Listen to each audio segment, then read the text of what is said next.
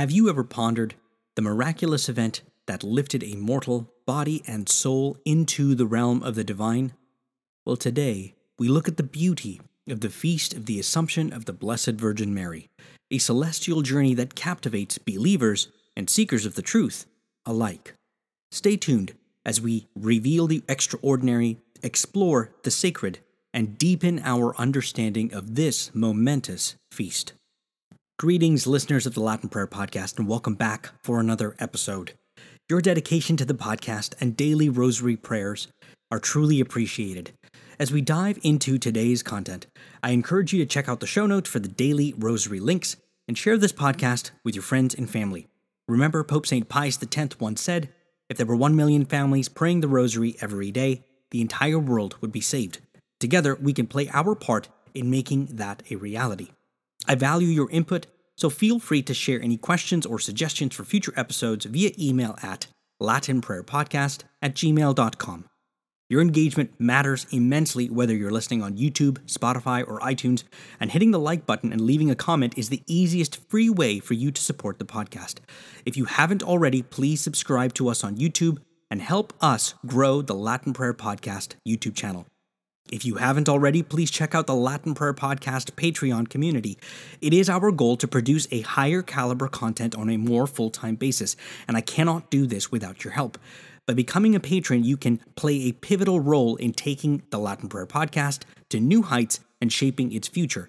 We have four carefully crafted tiers, each offering unique benefits tailored to enhance your experience, with more benefits to come in the future. Your support directly contributes to the creation of meaningful content, and you have my promise to continue to improve your Patreon and podcast experience. Together, we can spread the beauty of traditional Latin prayers and customs of the Catholic Church. I thank you again for tuning in. Now let's get started with today's episode. Today's episode is brought to you in collaboration with fisheaters.com. Check the show notes for a link to their page with all of the written material of today's podcast. The Feast of the Assumption. On this holy day of obligation, we recall Our Lady's being assumed into heaven. Though the Church has always believed in the Assumption of Mary, the dogma was only formally defined by Pope Pius XII in 1950 in his bull Munificentissimus Deus. Note that Mary was assumed into heaven, taken up by the power of God, like Elias and Enoch, while Christ ascended into heaven under his own power. He took her up because she is his mother and he loves her. She was able to be taken up because he made her holy, quote, full of grace, quote, and did so from the moment of her conception, which we honor on December 8th. Psalm 131, verse 8, foretells of her being taken up. Arise, O Lord, into thy resting place, thou and the ark which thou hast sanctified. And St. John's Patmos vision, recorded in the Apocalypse, includes Our Lady in heaven, crowned.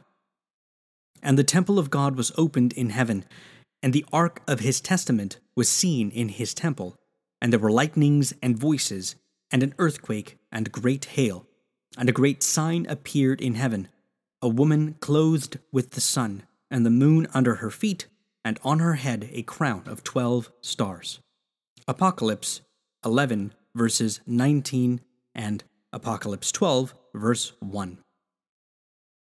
According to the Catholic Encyclopedia, the date of Mary's dormition, which is her falling asleep into death, is placed from anywhere between 3 and 15 years after our Lord's ascension, when she had lived 72 years. Most beautifully, the cause of her death was neither disease, nor violence, nor senescence. It was according to tradition love, a desire to be reunited with her son.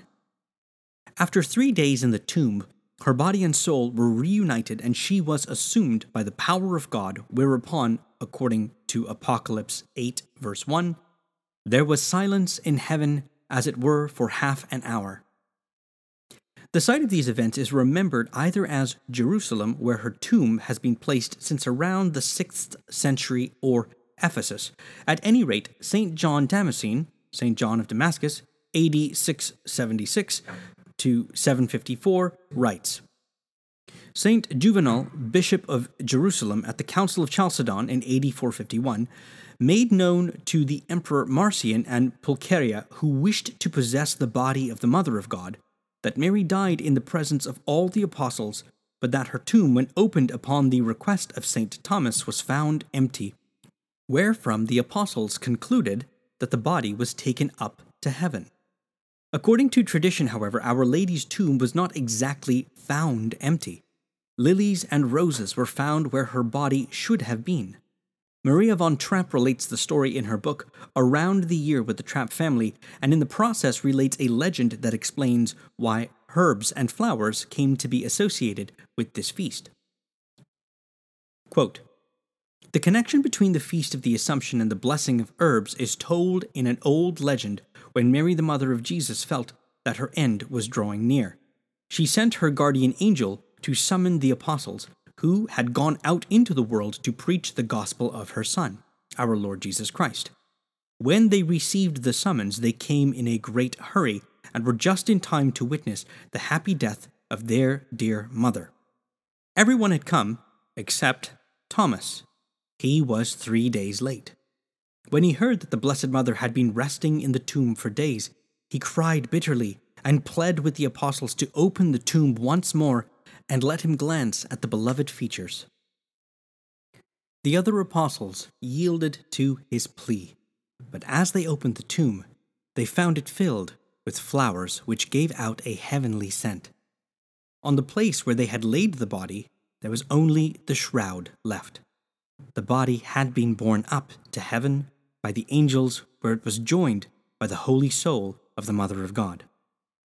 According to the legend, all the flowers and herbs on earth had lost their scent after Adam and Eve committed the first sin in the Garden of Eden. And on the day of the Assumption of the Blessed Mother, however, the flowers were given back their scent, and the herbs their power to heal. The Roman ritual includes a blessing for those herbs and flowers, which raises them to the status of sacramentals. In many parishes and chapels, congregants will bring fresh flowers to adorn the church in Mary's honor, and will bring the same along with fruit and herbs, especially healing herbs, to be blessed and taken home. The blessed herbs are used throughout the year, especially in food made for the sick. The main part of the blessing reads Almighty everlasting God, who by thy word hast created out of nothing heaven, earth, sea, visible and invisible things, who hast commanded the earth to bring forth herbs and trees for the use of men and animals, and for them to have fruit, each according to its kind, and who hast granted out of thine unspeakable mercy for those to serve not only as food for the living, but as medicine for sick bodies. With mind and mouth we humbly implore thee to bless with thy clemency these herbs and fruits of various kinds, and to pour forth upon them their natural power already given by thee, the grace of thy new blessing, that when used by men and beasts who apply them in thy name, they may provide protection against all disease and adversity. Through our Lord Jesus Christ, thy Son, who liveth and reigneth with thee in the unity of the Holy Spirit, God unto endless ages. Amen. Let us pray O God, who by Moses thy servant didst command the children of Israel to carry their sheaves of new fruits to the priests for a blessing, to take the finest fruits of the orchards, and to make merry before thee, the Lord their God. Kindly hear our supplications and pour forth the abundance of thy blessing upon us and upon these sheaves of new grain, new herbs, and assortment of fruits, which we gratefully present to thee, and which we bless on this feast in thy name and grant that men, cattle, sheep, and beasts of burden may find in them a remedy against sickness, pestilence, sores, injuries, spells, the poison of snakes, and the bites of other venomous and non venomous creatures. And may they bring protection against diabolical illusions, machinations, and deceptions wherever they are kept or carried, or with whatever arrangement is made of them, that with sheaves of good works and through the merit of the Blessed Virgin Mary, whose feast of the Assumption we celebrate, we may deserve to be lifted up to heaven through our Lord Jesus Christ. Amen. Let us pray.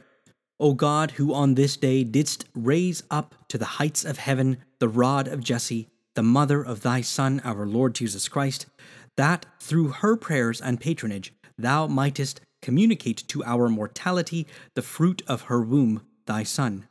We humbly pray that by the power of thy Son and the glorious patronage of his mother, we may be so affected by the aid of these fruits of the land as to proceed from temporal to eternal welfare, through the same Jesus Christ. Amen. And may the blessing of Almighty God, Father, Son, and Holy Spirit descend upon these creatures and remain forever. Amen. The giving of these blessed herbs and fruit baskets, and as always on Marian feasts, flowers, is a lovely custom of the day, and our prayer is that we emulate Mary by using the blessed herbs to bring healing to the world. While the folks from Australia and New Zealand hash it out over which country came up with the dessert first, the pavlova remains the perfect thing to make today to make good use of the fruit. The pav's fluffy meringue and mounded whipped cream resembles clouds, which brings to mind Our Lady's being taken up into heaven. The author at Fish Eaters includes the entire recipe on the website, which is linked below, so I will leave it to you to go check it out yourself. I will continue with the next custom. In some coastal areas, the seas are also blessed on this day, especially in fishing communities. The passages from the 21st chapter of the Gospel of St. John, in which Jesus went fishing with his apostles, are read, along with sections of St. Luke. The Magnificat is prayed, and then the sea is sprinkled with holy water, and the sign of the cross is made over it. It is believed that to swim in the waters blessed on this day is curative. In Italy, this day is also known as Ferragosto, and it has its origins in a holiday instituted by the Emperor Augustus on August the 1st. Ferragosto was a day of rest, and workers who wished their employers Buon Ferragosto would get a bonus a custom that still prevails. The Church moved the celebration of this holiday to the Feast of the Assumption, and today and surrounding days for the next two weeks are days Italians take off work and use to travel, have barbecues and picnics, and otherwise just have a good time and rest. Since 1582, in Palmi, Italy, uh, in the region of Calabria, the Assumption is also honored on the last Sunday of August, this celebration, which is known as La Varia di Palmi, is preceded by a procession the day before, and on the Sunday itself comes an even more magnificent procession, one with a great 50 feet tall shoulder borne platform that represents the universe. The platform is adorned with figures representing the apostles and angels, with Mary being assumed into heaven at the top. The Feast of the Assumption marks the beginning of a totally optional period of sacrifice called St. Michael's Lent. It lasts 40 days, from today until September 29th, which is the feast of St. Michael the Archangel. Like all such sacrificial devotions, Sundays and other holy days are excluded.